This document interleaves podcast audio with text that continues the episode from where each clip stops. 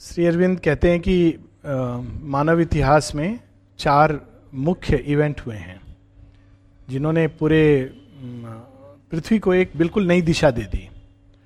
तो one is crucifixion of Christ then the battle field on the Trojan war the great Trojan war और तीसरा श्री कृष्ण और श्री अर्जुन के बीच संवाद, जो गीता के नाम से हम जानते हैं। और चौथा श्री कृष्ण का अचानक मध्य रात्रि में वृंदावन से चला जाना।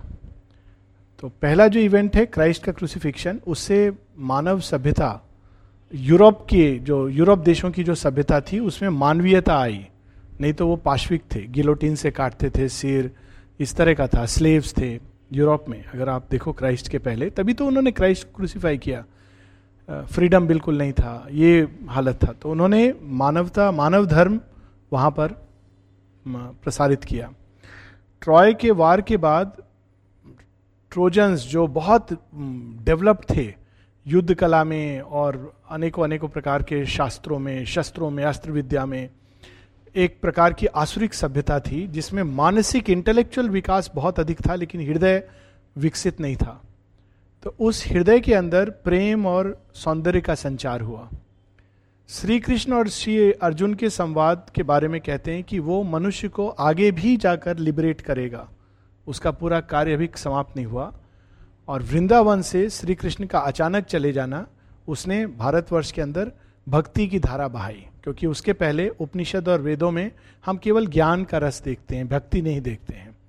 तो ये चार ग्रेट इवेंट्स हुए हैं और ट्रोजन वार में श्री अरविंद स्वयं एक विभूति के रूप में पेरिस के रूप में श्री अरविंद थे और कहा जाता है कि माता जी हेलन थी ये, लेकिन hundred percent certain I am not certain but Paris Shri Aurobindo की विभूति थे। और बैकग्राउंड ये है कि पेरिस ट्रॉय से जाते हैं अलग अलग देश घूमने तो वहाँ पे राजा एगेमेमनॉन की भी वो अतिथि बनते हैं। और वहाँ मेनेलॉस, जो उनका भाई है एगेमेमनॉन का, उनकी पत्नी हेलन है, और वो अभूतपूर्व सुंदरी है। और पेरिस और हेलेन दोनों एक दूसरे से प्रेम करने लगते हैं, और पेरिस हेलेन को ले करके ट्रॉय आ जाते हैं। तो उस, अपमान का बदला लेने के लिए राजा एगेमेमनॉन और मेनेलॉस वो सेना इकट्ठी करके, जितने भी ग्रीस के छोटे छोटे छोटे छोटे राज्य थे, उन सबको इकट्ठा करके वो लोग युद्ध के लिए आते हैं और वहाँ पर पूरा कैंप डाल देते हैं। अब ट्रॉय को माना जाता था उस समय कि कोई इसके किले को भेद नहीं सकता है, कोई इसको हरा नहीं सकता, अजय है। और वास्तव में उसमें एक से एक योद्धा थे। और ये सभी सेना इकट्ठा करके वहाँ पहुँचते हैं। अब शी अरविंद जहाँ पर शुरू कर रहे हैं, वो वो क्षण है युद्ध का। युद्ध एक निर्णायक क्षण में पहुँच गया है मुहूर्त में क्योंकि अब तक एक, एक्लिस युद्ध में भाग नहीं लेता है।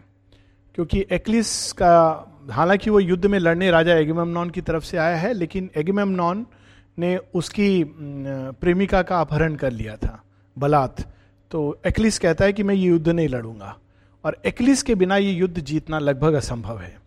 इस बीच घटना कुछ ऐसी होती है कि एक्लिस का भतीजा उसको ये लगता है कि ये मेरे चाचा युद्ध नहीं लड़ रहे हैं और ग्रीस हारता जा रहा है तो वो युद्ध लड़ने चला जाता है एक्लिस का आर्मर और हेलमेट चुराकर। तो उस युद्ध में सबको लगता है कि वास्तव में एक्लिस आ गया है, क्योंकि डील डॉल से वो एक्लिस जैसा था। और हेक्टर जो महायोद्धा है, वो उससे लड़ने लगता है, क्योंकि वो प्रतीक्षा में है कि एक्लिस से मैं लड़ूँगा। अगर उसको पता होता है कि ये उसका भतीजा है तो कभी नहीं लड़ता because hateless Hector was a great warrior लेकिन वो हेलमेट और उसको देख करके लगता है उसको कि ये वास्तव में एक्लिस है एक्लिस का रथ है एक्लिस का सारथी है और उस युद्ध में नेचुरली उसका भतीजा मारा जाता है। जब भतीजा मारा जाता है तो पेट्रोक्लस जो सारथी है एक्लिस के रथ का, वो आकर के कहता है कि तुम कैसे महारथी हो? तुम्हारे नाम से पूरा संसार कांपता है और तुम्हारा भतीजा इस तरह से मारा गया। ये पेट्रोक्लस जानता था कि ये ऐसा होगा। और इसी तरह से एक्लिस जागेगा। तो एक्लिस के अंदर अचानक सिंहत्व जागता है वापस, और वो जाकर के तहस नहस करता है, बुरी तरह नरसंहार करता है, और सारे ट्रोजन्स भयभीत होकर भाग भाग जाते हैं। फिर वो किले तक पहुँच करके कहता है कि, पेरिस, या तो तुम आओ लड़ने के लिए, या अपने सर्वोच्च, सर्वोत्तम योद्धा को भेजो। तो घबरा करके फाइनली या तो वो लोग बाहर नहीं आते, लेकिन हेक्टर एक योद्धा है, वो कहता है कि मैं आऊँगा। और उनका सर्वोत्तम योद्धा हेक्टर है। हेक्टर आता है और एक्लिस उसको बुरी तरह ही। फिनिशेज हिम और उसके शव को सात बार चक्कर लगाता है किले के और वापस ले आता है और सात दिन तक दाह नहीं होने देता है। यहाँ तक कि राजा प्रेम, उसका पिता आके घुटने पर गिर करके एक्लिस से कहता है कि इस शव को दाह तो होने दो। तो एक्लिस का हृदय पसीजता है और दाह होने देता है, दाह संस्कार। अब एक्लिस एक संधि प्रस्ताव भेजता है, क्योंकि एक्लिस जिससे विवाह करना चाहता है, वो राजा, वो ट्रॉय की पुत्री है, पोलिक्सेना। तो वो कहता है कि देखो, अभी मौका एक मैं तुम्हें दे रहा हूँ। अब या तो मैं अगर युद्ध लड़ूँगा तो तुम लोगों को इंदस तक खड़ेड़ दूँगा। और या फिर तुम मेरी पुलिक सेना से विवाह कर दो तो मैं तुम सबको क्षमा कर दूँगा और तुम लोगों की तरफ़ से खड़ा हो जाऊँगा। तो ग्रीस तो क्या इंदस तक अगर सारे राजा आ जाएँगे, वो भी तुम्हें पार नहीं पा सकेंगे। तो ही सेंड्स द पीस प्रस्ताव। और उस पीस प्रस्ताव पर डिबेट होता है। ग्रीस की उस समय प्रथा थी कि सभा बुलाई जाएगी, जिसमें हर व्यक्ति अपना पक्ष रखेगा। लेकिन बाद में निर्णय राजा नहीं करेगा, प्रजा करेगी। तो प्रजा कैसे करेगी? वॉइस वोट से। हाँ नहीं तो उसके अनुसार निर्णय होगा। एंटेनॉर उस सभा का हम वहाँ पे पहुँचते हैं। सबसे पहले एंटेनॉर जो सबसे वृद्ध समझो, भीष्म की तरह है, सेनापति है, प्रधान सेनापति। वो कहता है कि मैंने अनेकों युद्ध लड़े हैं तुम सबके लिए और हर एक युद्ध में जीता हूँ। लेकिन ये युद्ध धर्म विमुख है। इस युद्ध में हार निश्चित है। देवताओं ने ऐसा कर रखा है कि हार निश्चित है। ये युद्ध मत लड़ो। एक्लिस का प्रस्ताव मान लो। तो सारे सभासद उसको बू करके बैठा देते हैं। वो उनको पसंद नहीं आता है और they become hostile to Antenor कि चुप रहो, तुम बूढ़े हो गए हो। तो वो बैठ जाता है। एंटेनोर के बाद अब लॉकून। अब यहाँ हर एक सभासद, जो प्रधान सभासद है, वो जब बोलेगा तो आप कन्विंस्ड होंगे कि उसकी बात सही है। हर एक व्यक्ति अपना डिफरेंट व्यू पॉइंट देगा।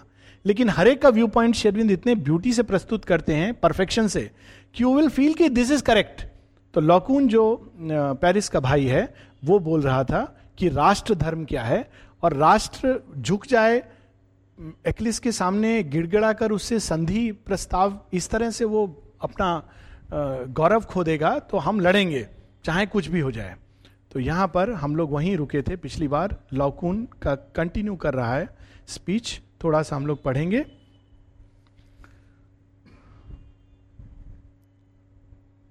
लॉकून कहता है आगे death is not keener than this nor the slaughter of friends and our dear ones out and last earth greatest are earth and they fail in the testing कहता है कि मेरे मित्रों क्या हो गया है?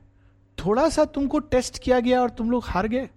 क्या टेस्ट हुआ? एक्लिस आया और उसने तुम लोगों को डराया और तुम डर के पूरी सभा बुला ली है। मानो हम सब हार गए हैं। Conquered by sorrow and doubt fate's hammerers fires of her furnace भाग्य परीक्षा लेता है। कैसे? दुख देकर। शक देकर, शंका देकर। और जो स्ट्रांग होते हैं, वो उससे निकलते हैं, लेकिन हार नहीं मानते हैं। लेकिन जो कमज़ोर होते हैं, वो हार मान जाते हैं, वो गिव अप कर देते हैं। कहता है, ये भाग्य की हल्की सी परीक्षा से। ठीक है, हेक्टर के बिना वास्तव में युद्ध जीतना असंभव है। एक ही योद्धा था जो एक्लिस के सामने खड़ा हो सकता था। लेकिन दूसरी ओर उनके पास पेंथेसिलिया आ गई है। ये हम लोग पहले देख चुके हैं। God in their souls there renounce and submit to their clay and its promptings जो केवल किसी के डराने से हार मान गए हैं, उन्होंने अपने अंदर से भगवान को निष्कासित कर दिया है। और उसके स्थान पर उन्होंने केवल इस मिट्टी की बात सुन रहे हैं। जो ये मिट्टी कह रही है कि मर जाओगे तो डर गए हैं। लेकिन जो अपने अंदर भगवान को साक्षी मानकर कुछ कहता है कहता है, अगर भाग्य भी सामने खड़ा हो जाए, मृत्यु भी आ जाए तो मैं उससे लड़ूँगा एक बार तो क्योंकि मेरे अंदर भी भगवान है। सो so, लॉकोन ये कहता है कि अगर ऐसा नहीं होता तो तुम लोग एक्लिस की बात से इतना भयभीत हो गए हो। आगे कहता है this is our human destiny every moment of living toil and loss have gained in the constant siege of our bodies must sow earth with their lives and their tears that their country may prosper. यही तो मानव नियति है कि वो loss से gain को प्राप्त करता है और वो अपने देह को, अपनी भूमि को समर्पित करता है ताकि उसका राष्ट्र उन्नत हो सके। Earth who bore and divorce us that life में be born from our remnants पृथ्वी से ही हम जन्म लेते हैं, वापस पृथ्वी में समा जाते हैं। लेकिन हमारा समाना व्यर्थ नहीं जाता है। हमारे ही रक्त से, हमारे ही मांस, मज्जा, पेशियों से फिर से धरती के अंदर नए बीज अंकुरित होते हैं। Then shall the sacrifice reap its fruits when the war shout is silent nor shall the blood be in vain that our mother has felt on her bosom nor shall the seed of the mighty fail when death is the sower कहता है कि ये एक परीक्षा की घड़ी है। जहाँ भूमि हमसे अपना ऋण चुकाने के लिए सेक्रीफाइस मांग रही है। चलो हम लोग सेक्रीफाइस करते हैं और यदि हम सेक्रीफाइस देंगे तो अभी इसका नतीजा नहीं पता चलेगा। जब युद्ध समाप्त हो जाएगा बहुत बाद में, तब इस भूमि के अंदर जो रक्त गया है वीरों का, वो फिर रंग लाएगा और इसके अंदर से और अनेक योद्धा निकलेंगे। आगे I am just keeping because I want to come to Paris speech That is the most interesting आगे वो कहता है lockon storm is the dance of the locks of the god ascending through greatness Zeus who with secret compulsion orders the ways of our nature. Veiled in events, he lives, and working disguised in the mortal, builds our strength by pain, and an empire is born out of ruins. कहता है तुम लोग डर रहे हो storm से storm क्या है जियूस जैसे हम लोग इंद्र तो वैसे उनके जियूस जो सबसे बड़े देव हैं देवाधिदेव कहता है वो जब अपने केश को हिलाते हैं तो उनके जो लॉक्स ये जो आ, क्या बोलते हैं इसको? जटा। उनकी जो जटा हिलती है उसको कहते हैं कि स्टॉर्म आ गया। अरे क्या है? सीयूस अपनी जटाओं को हिला रहे हैं। इसमें घबराने की क्या बात है? और सीयूस केवल वहाँ जटा नहीं हिलाते हैं सारे इवेंट्स के अंदर वही समाये हुए हैं। कोई भी ऐसी चीज़ पृथ्वी पर नहीं हो रही है जो उन उनको मालूम नहीं है। और वो इसमें समा करके कभी कभी हमारी परीक्षा लेते हैं दुख देकर पीड़ा देकर और एक पूरे राष्ट्र को विध्वंस करते हैं ताकि उस राष्ट्र के अंदर से एक नवीन राष्ट्र एक एम्पायर पैदा हो सके। महाराज्य then if the tempest be loud and the thunder bold leaping incessant shatters the roof If the lintens flame at last, and each cornice shrieks with pain of the blast, if the very pillars totter, keep yet your faith in Zeus. Hold fast to the word of Apollo. Not by a little pain and not by a temperate labor, trained is the nation chosen by Zeus for a dateless dominion. कहते हैं कि अगर तुमको लग रहा है कि तुम्हारी छत उड़ गई है दीवारें टूट गई हैं सब कुछ तुम्हारे जीवन में विनाश हो गया उस समय भी श्रद्धा को पकड़ करके रखो यहाँ वो सीयूस की बात कर रहे हैं शिवस में श्रद्धा मत छोड़ो अगर तुम श्रद्धा से पकड़े रहोगे तो वो एक समय आएगा जब सब कुछ बदल जाएगा और फिर से वो तुम्हारे लिए एक झोपड़ी गिराएँगे, लेकिन एक भव्य महल खड़ा कर देंगे।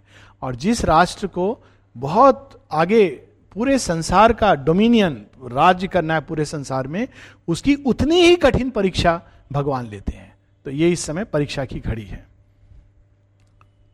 तो ये सब वो बता करके Laocoon ceasing from speech Laocoon girt with the shouts of a nation अब सारे राष्ट्र के लोग हाँ बहुत अद्भुत, आनंद आ गया, सब युद्ध युद्ध युद्ध कह रहे हैं।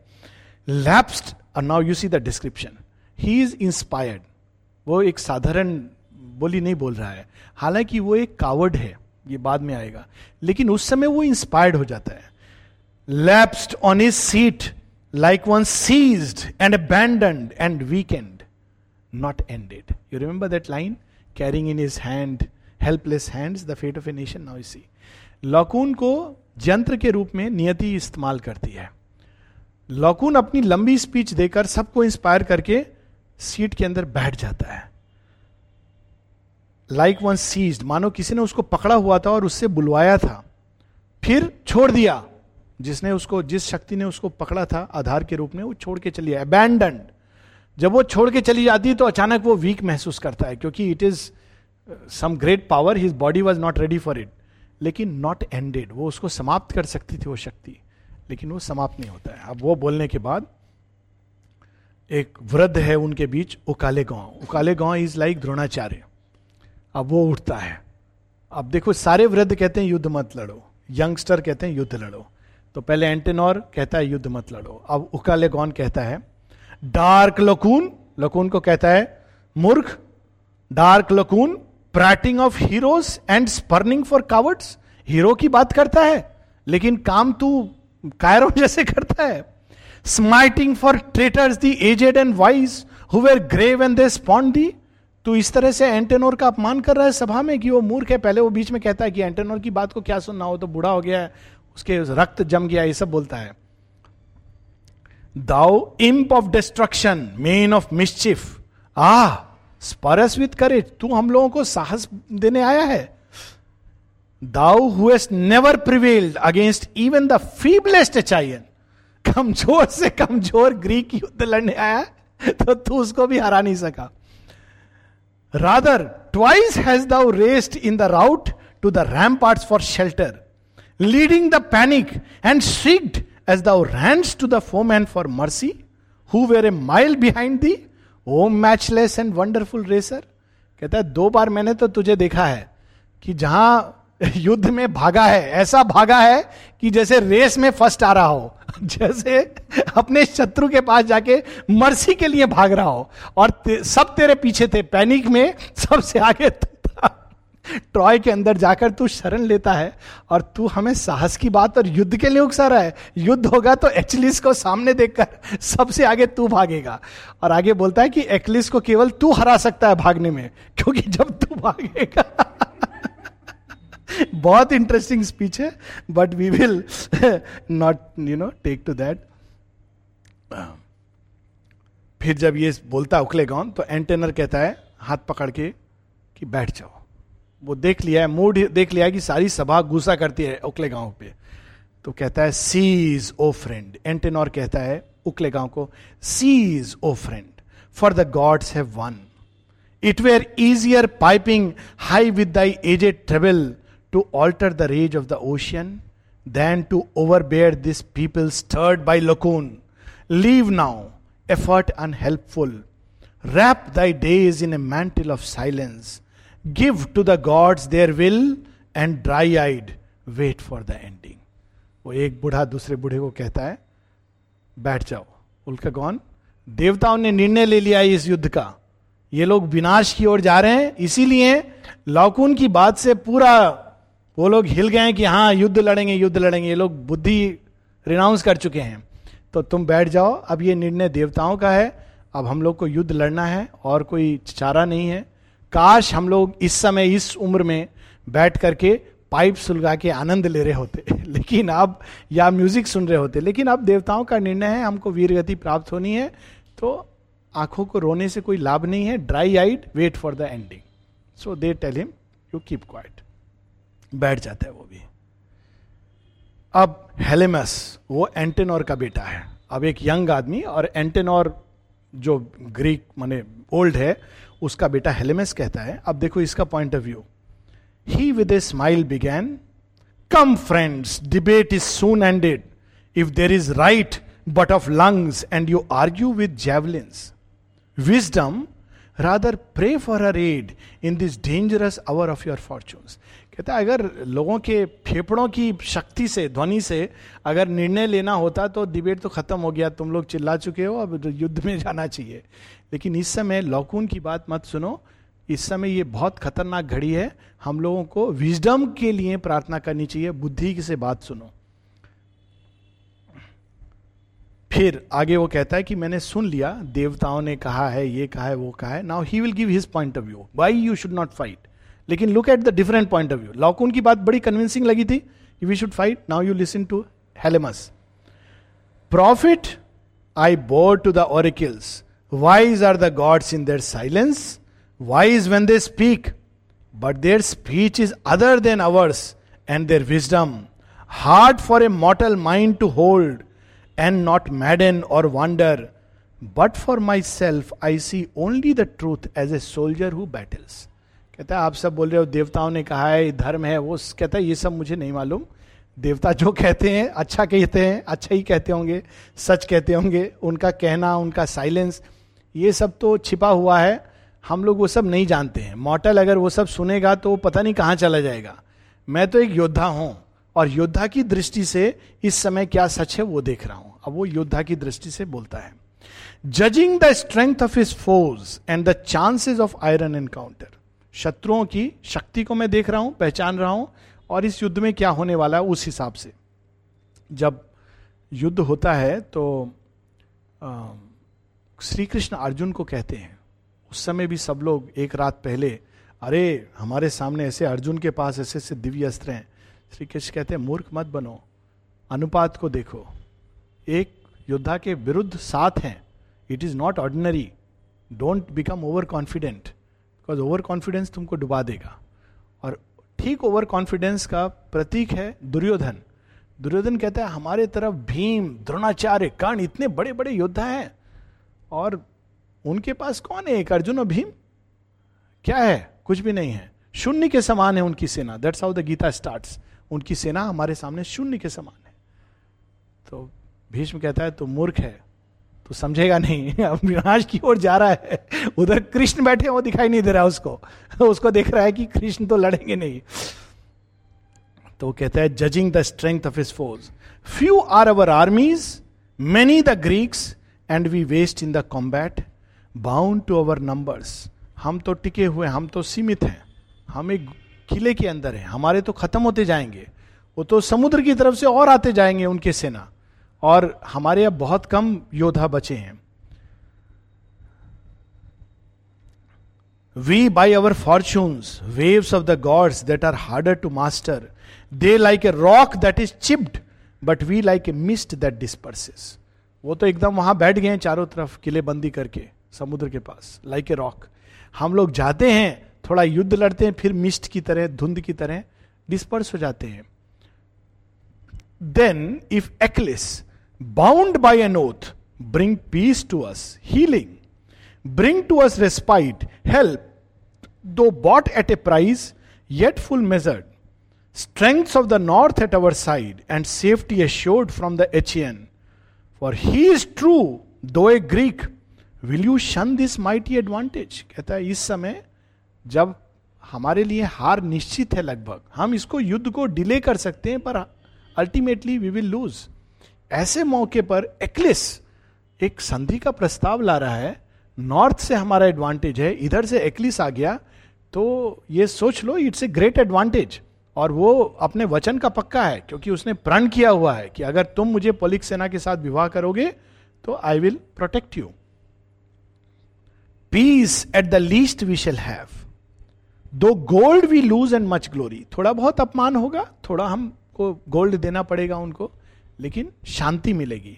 Peace we will use for our strength to breathe in our wounds to recover हम इस शांति का उपयोग करेंगे, फिर से अपनी शक्ति को अर्जित करेंगे। Teaching time to prepare for happier wars in the future तो इस तरह से हम आगे जो युद्ध होने वाले हैं, उसके लिए अपने आप को और सुदृढ़ और मज़बूत करेंगे। लेकिन लास्ट में कहता है but if for war you pronounce if a nobler death you have chosen that I approve मैंने तो कह दिया अपनी बात, शांति बेटर है इस समय एक्लिस का प्रस्ताव मान लो। लेकिन अगर तुम युद्ध में मरना चाहते हो तो मैं ठीक है। What fitter end for this warlike nation कह रहा है, ये तो अंत होगा। What fitter end for this warlike nation knowing that empires at last must sink and perish all cities than to preserve to the end posterity's praise and its greatness ceasing in clangour of arms and a city's flames for a death pyre कि इतना महान राष्ट्र, अगर हर एक राष्ट्र को कभी ना कभी तो खत्म होना है तो इससे अच्छा और क्या विनाश की हम सब पूरा एक एक घर जल रहा होगा धुधु करके और वही हमारे लिए चिता की अग्नि बन जाएगी। कहता है I am ready for this death क्योंकि वो योद्धा है। लेकिन वो आगे कहता है choose then with open eyes what the dread gods offer to Troy hope not now Hector is dead and Sarpedon Asia in constant we but a handful Troy can prevail over Greece and Achilles कहता है, चुनाव करो, पर ये मान के चुनाव करो कि तुम मृत्यु में जा रहे हो। ये स्वप्न मत देखो कि तुम एक्लिस और ग्रीक से अब जीतोगे। हेक्टर खत्म हो गया है सार्पेडॉन मर चुका है। अब हार निश्चित है। अगर तुम चाहते हो कि चिता में जाना तो I am fine with it play not with dreams in this hour but sternly, like men and not children, choose with a noble and serious greatness fates fit for Troy कि अगर तुमको चुनना है तो बच्चों की तरह स्वप्न देखते हुए नहीं कि हम जीत जाएँगे हम जीत जाएँगे चिल्लाने से कोई नहीं जीतेगा। हार निश्चित है मृत्यु निश्चित है। मर्द की तरह चुनो मृत्यु है मृत्यु को मैं वरण करूँगा। I accept death and ruin and disaster fall if that be the course लेकिन जान करके कि ये रास्ता इधर ले जाएगा, उसमें एक ग्रेटनेस है। जब कोई आदमी सोच के एक योद्धा की तरह चुनता है कि मैं इवन फॉल आई एक्सेप्ट तो there is a greatness in it तो he says you choose like that stark we will fight till buried fall under Ilion's ruins or unpeaced we will carve our strength for the hope of the future कहता है, हम लोग लड़ेंगे जब तक हम इस इसके रूइंस के अंदर दब नहीं जाते। Not without praise of his friends and assent from the thoughtful Trojans अब उसकी स्पीच को लोगों ने पसंद किया। सब लोग नहीं, लेकिन जो थोड़े थॉटफुल थे तो उन्होंने ताली बजाया। Helenus spoke and ceased Helenus बोल के बैठ गया। अब शेरबिंद look how he introduce the character Paris he is the hero actually Achilles एक तरफ़ हीरो है and this side is Paris but now in the Ilion forum bright of the sun god a ray even before he had spoken sending the joy of his brilliance into the heart of his hearers Paris arose मानो, सूर्य की एक किरण उसके अंदर प्रकट हुई हो, ऐसा सूर्य की कांति से उसका मुखमंडल दीप्त है। और कुछ कहने के ही पहले, वो खड़ा हुआ और लोगों के हृदय में आनंद आ गया कि, पेरिस, हम इसको सुनेंगे। Not applauded his rising but each man towards him eagerly turn as a feeling that all before which was spoken were but a prelude and this was the note he has waited for always उठ के लोगों ने ताली नहीं बजाई, सब मुड़ गए कि अब तक ये एंटेनोर हेलेमस लॉकून उल्कागॉन ये सबने जो बोला, ये तो प्रारंभिक नोट थे, असली म्यूज़िक तो अब है। तो सब शांत, स्तब्ध ऑल ईयर्स अटेंशन पेरिस को सुनने के लिए। Sweet was his voice like a harp सब शिव क्या डिस्क्रिप्शन कर रहे हैं? वाणी कैसी है? इतनी मधुर। मानो एक वाद्य यंत्र हो।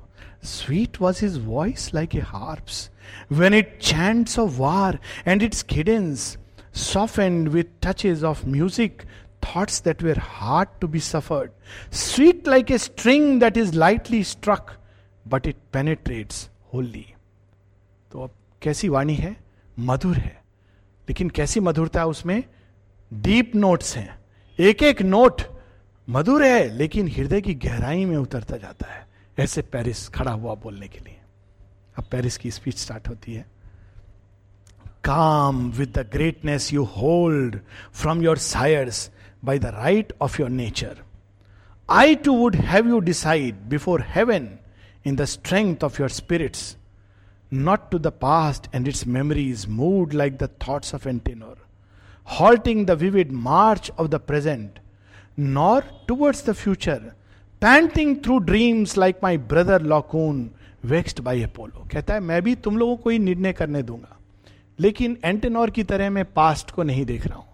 ऐसा हुआ था वैसा हुआ था ऐसा होगा वैसा ना मैं भाई लकून की तरह फ्यूचर देख करके बोल रहा हूँ। Beautifully he start now you see everybody is convincing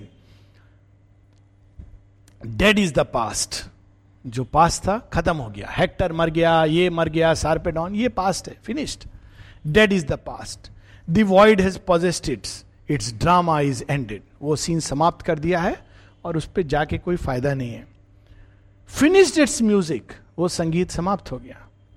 The future is dim and remote from our knowledge silent it lies on the knees of the gods in their luminous stillness देवताओं के ने अपने गोद में future को रखा हुआ है हम देख नहीं सकते बहुत डिम है तो उसके बारे में क्या बात करना But to our gaze, God's light is a darkness. His plan is a chaos. Who shall foretell the event of a battle? The fall of a footsteps? कहते हैं देवता क्या बोल रहे हैं क्या डिसाइड कर रहे हैं ये मनुष्य क्या जान सकता है देवताओं का प्रकाश हमारे लिए अंधकार है। Oracles visions and prophecies voice but the dreams of the mortal and it is our spirit within is the Pythoness tortured in Delphi कहते हैं, लोग कहते हैं कि देवता बोल रहे हैं, देवता क्या बोलते हैं? हमारे ही अंदर, हमारी ही अंतर की आवाज़, वही डेल्फी डेल्फी के ओरिकल्स एक्चुअली गॉडेस थी। कहते थे कि वो साल में एक बार बोलती थी और जब वो बोलती थी, आकाशवाणी करती थी, वो सच होता था। तो डेल्फी ने भी अब भविष्यवाणी कर दी है कि ट्रॉय समाप्त होने वाला है। कहते हो तुम लोग ऐसा फील कर रहे हो? तो वो और के रूप में आ जाता है collective consciousness heavenly voice to us are a silence though colour से whiteness neither the thought of the statesman prevails nor the dream of the prophet whether one cry Thus devise, and thy heart shall be given its wanting. Vainly the other, the heavens have spoken, hear then their. कहता है हम लोगों के लिए profit की आवाज़ और statesman की बुद्धि इससे जीवन नहीं चलता है ये कहना कि इस तरह से करोगे तो तुम्हारा ये मंशा पूरी होगी या ऐसे नहीं करोगे तो वो नहीं होगा कहते ये दोनों बातें व्यर्थ की बातें हैं who can point out the way of the gods and the path of the travel कौन कह सकता है देवता क्या करेंगे? वो एक गज़ल है ना कि बरसात का बादल है। वो कहाँ बरसेगा? आप कैसे प्रिडिक्ट कर सकते हैं? आप बोलेंगे, यहाँ तो बारिश बहुत हो रहा है। यहाँ क्यों बरस रहे हो? उसको इससे कोई लेना देना वहाँ सूखा है, वहाँ जाके बरसो। This logic doesn't work in nature तो देवता जहाँ बारिश हो रही है, वहाँ और बरस सकते हैं। जहाँ सूखा है, वहाँ और पास से गुजर सकते हैं। So this logic who can say कि देवताओं ने क्या निर्णय लिया है? Who shall impose on them bound and an orbit वो कहते हैं ना कि धर्म अधर्म की बात की, हमने अधर्म किया, इसलिए विनाश हुआ। कहता है, कौन? देवता थोड़ी ऐसे सोचते हैं। They are not bound by our deeds and our thinkings देवता तुमको लगता है कि हमने ये कर्म किया, इसलिए पनिशमेंट देंगे। ये मूर्खता वाली बात है। Sin exalted seizes secure on the thrones of the world for her glorious portion. Down to the bottomless pit, the good man is thrust in his virtue. अब वो रियलिटी बता रहा है कहता है मैंने तो देखा है पाप करने वाला लंका में राज्य करते हुए सोने की लंका का उपभोग कर रहा है और मैंने देखा है कि एक बड़ा अच्छा राजा जो सब कुछ धर्मनिष्ठ था अपने राज्य से निष्कासित होकर जंगल जंगल अपनी पत्नी के वियोग में भटक रहा है तो मैंने तो ये देखा, ये रियलिटी है। अब आप क्या बोलोगे? देवताओं ने उसको पनिशमेंट दिया है? कहते हैं, ये कहना कि पाप का पनिशमेंट देते हैं और पुण्य पाप पुण्य तो मन की बातें हैं। देवता उस पर निर्णय नहीं लेते हैं। Now see each is a point of view which is true in its own right down leave to the gods their godhead and mortal turn to thy labour देवता क्या करेंगे? वो किसको सजा देंगे? किसको बड़ा करेंगे? किसको ज़मीन से उठाकर राजा बना देंगे? किस राजा को धूल में मिला देंगे? इसके पीछे लॉजिक नहीं है। तो don't try to understand that तुम अपना काम करो। हे मर्थ जीव के प्राणी, तुम केवल वो देखो कि तुमको क्या करना है। Take what thou canst from the hour that is thine and be fearless in spirit तुम्हारे सामने नियति ने द्वार खोला है। ग्रहण करने के लिए ग्रहण करो, भयभीत मत हो। यदि तुम्हारे सामने राज्यम समृद्धम। Now you see Krishna tells Arjun Arjun कहता है कि ये पाप होगा, ये करने से वर्ण संकर होगा, ये तो लोग मर जाएँगे, ये मैं कैसे करूँ? कृष्ण क्या कहते हैं? मूर्ख जैसी बात कर रहा है, बोलता है, मैं पंडित हूँ। तो कहते लोग मरेंगे, नहीं मरेंगे, ये तू मत देख। तू क्षत्रिय की तरह युद्ध कर और तेरे सामने एक राज्यम समृद्धम भोग के लिए आ रहा है तो उसका भोग कर। Shri Krishna tells him if you hear it you will feel क्या भगवान ऐसी बात बोल रहे हैं कि राज्य तेरे है, गोद में आ रहा है एंजॉय कर enjoy the kingdom he says राज्यम समृद्धम का भोग कर। डोंट शर्क इट क्योंकि भागिन तेरे सामने ये ला रहा है। तो कहता है पेरिस ऐसी कुछ कहता है take what thou canst from the hour इस मोमेंट से जो कुछ तुम ले सकते हो लो। दैट इज़ दाइन जो तुमको मिल रहा है and be fearless in spirit भयभीत मत हो।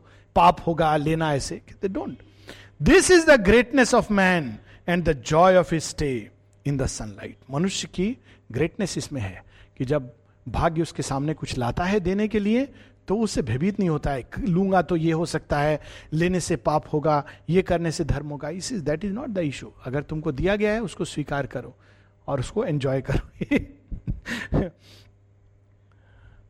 Now whether over the waste of Poseidon the ships of the Argives empty and shared shall return, or sacred Ilion perish, Priam be slain, and forever seize this imperial nation.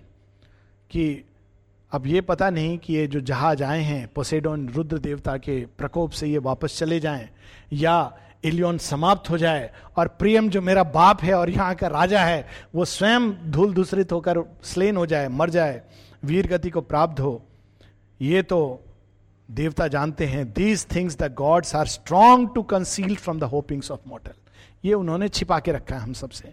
Neither Antenor knows nor Laocoon ना Antenor जो कहता है, युद्ध मत लड़ो, और जो लकून कह रहा है, युद्ध लड़ो, दोनों ही नहीं जानते हैं। Only of one thing man can be sure एक ही चीज़ है जिसके बारे में मनुष्य निश्चित है। Only of one thing man can be sure the will in his heart and his strength in his purpose वो क्या चाहता है? उसकी विल संकल्प क्या चाहता है? और उसके हृदय में कितनी शक्ति है उस संकल्प को गति और अंजाम देने की? तो उस संकल्प को लेकर के चलो। बहुत ब्यूटीफुल एक इसका, मोहम्मद इकबाल का, जस्टिस इकबाल का एक वो है। कहते हैं, तुम भगवान के सामने जाके प्रे करते हो ये योग करते हो, वो योग करते हो, ये मांगते हो, वो मांगते हो। कहते this is not the way क्या?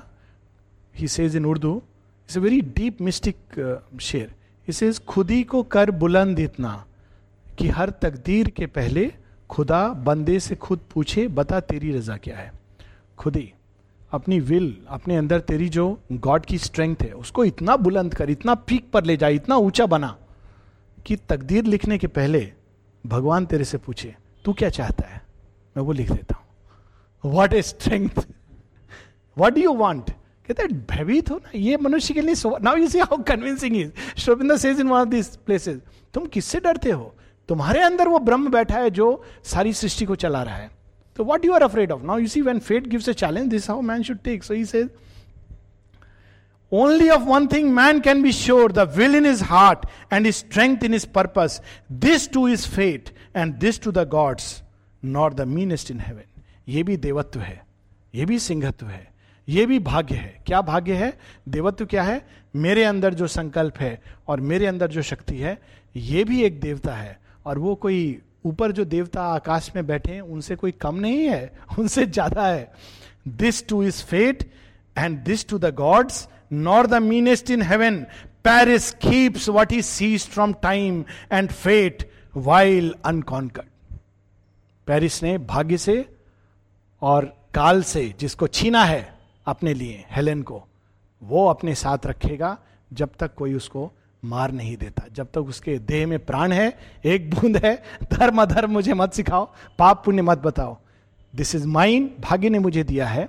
She loved him that's the important part it's not that की सीज मतलब वो बलात्, राक्षसी वृत्ति नहीं थे उसमें। तो कहता है कि मुझे भाग्य और काल ने दिया है। तो मैं हेलन को क्यों लौटाऊं? मैं नहीं लौटाऊँगा सा Paris keeps what is seize from time and fate while unconquered life speeds warm through his veins and his heart is assured for of the sunlight after it is cold none heeds none hinders अभी तो मेरी धमनियों में गर्म खून दौड़ रहा है, और वो प्रकाश, आशा इसी को जानता है। जब तक ये ठंडा नहीं होता मेरी शिराओं में रक्त, तब तक मैं हेलेन को वापस नहीं करूँगा।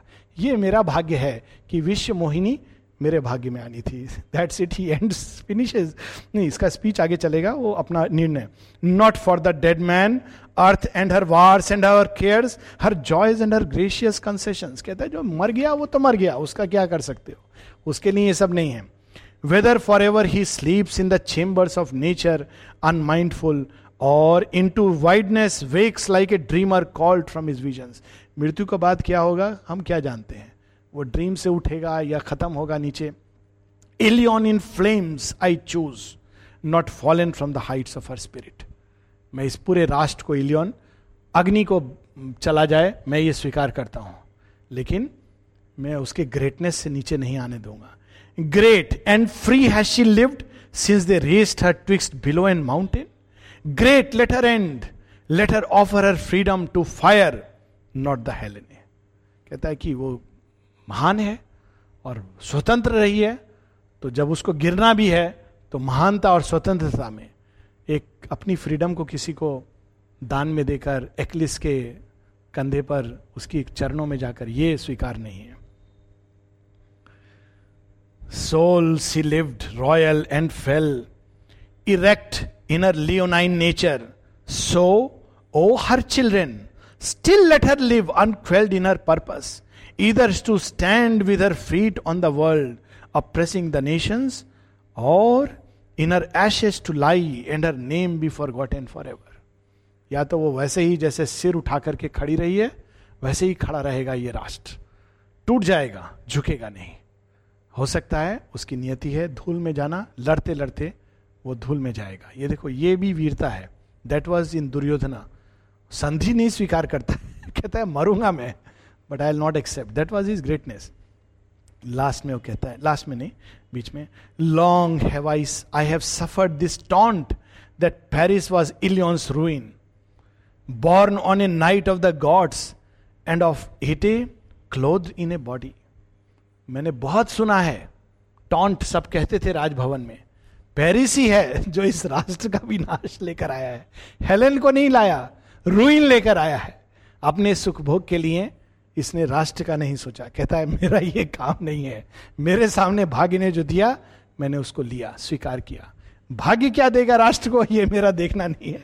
मैंने कुछ नहीं किया look it is wonderful logic I mean he is right in his own way कि ये सब सोचना, ये राष्ट्र का निर्णय मैं थोड़ी कर रहा हूँ। मैंने मेरे भाग्य में ये लिखा था, मैंने उसको स्वीकार किया। राष्ट्र क्या होगा? ये देवता लोग का प्रॉब्लम है।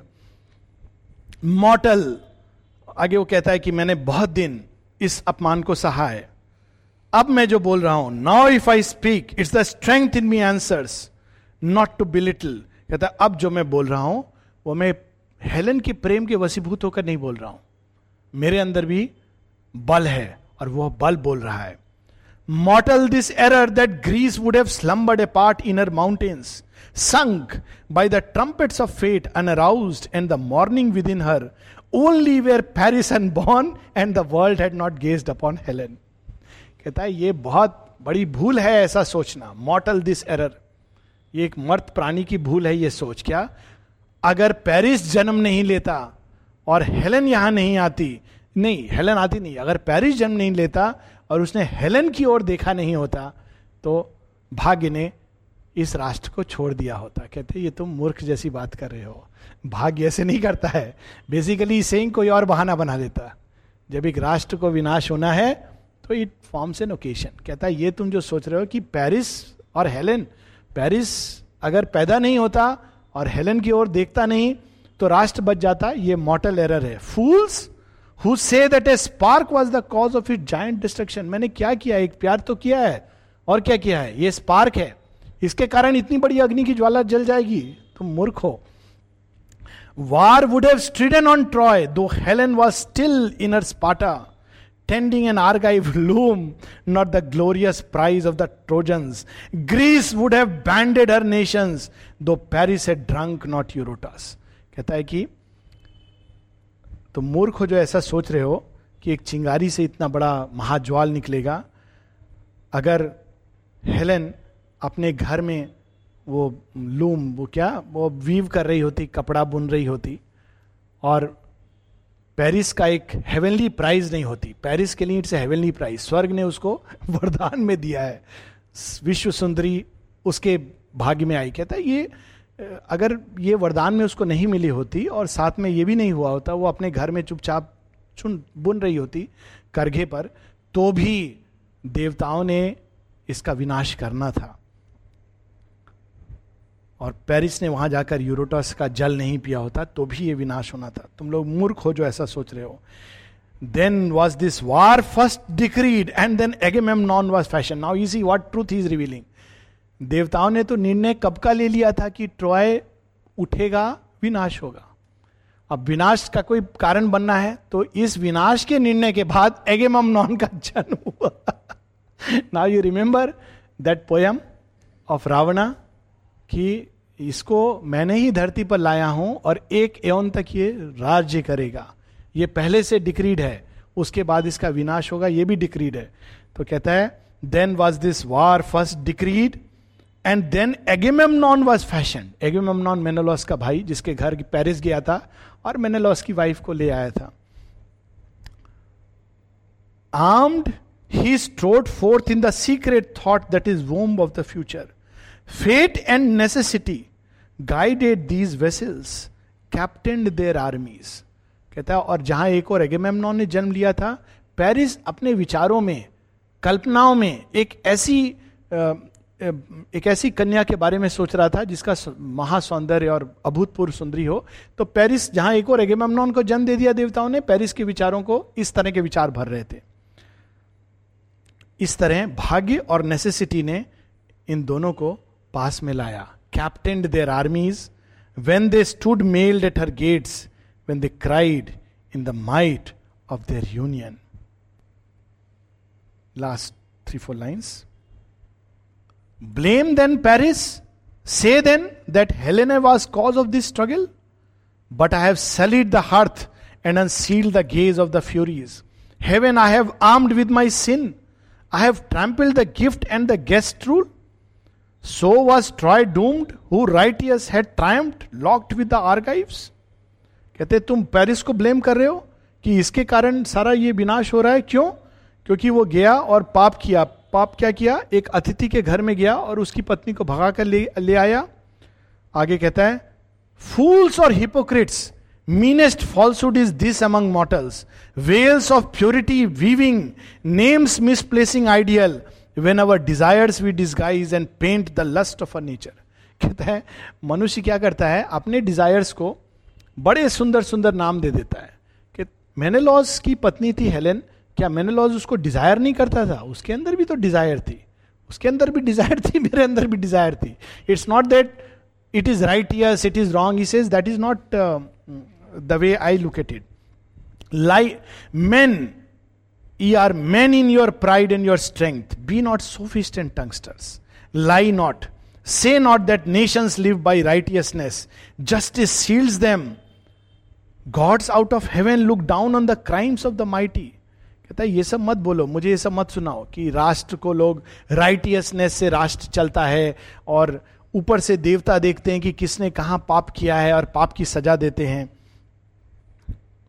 टेलस देन कहता है अगर ये सच है तुम्हारा कि पाप का फल पनिशमेंट होता है और पुण्य का फल वर्चू का फल रिवार्ड होता है तब अब मुझे बताओ ये last four lines then we will end tell us then What was the sin of the antelope?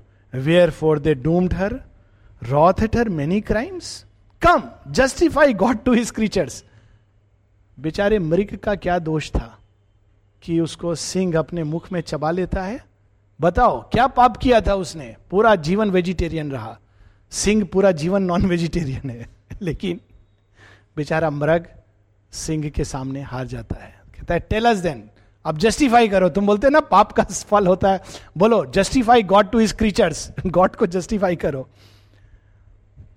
Not to were sins was she offered not to the furies or justice but to the strength of the lion high gods offered a victim force that is God in the lion's breast with the forest for altar कहता है कि जब एक मृग और सिंह दोनों का युद्ध होता है तो निर्णय इस बात पर नहीं होता है कि धर्म कौन ज़्यादा पुण्यात्मा है। पुण्यात्मा के अनुसार निर्णय होता तो मृग को जीतना चाहिए। जीवन भर उसने किसी को कष्ट नहीं दिया, चुपचाप घास खाता है, चला जाता है।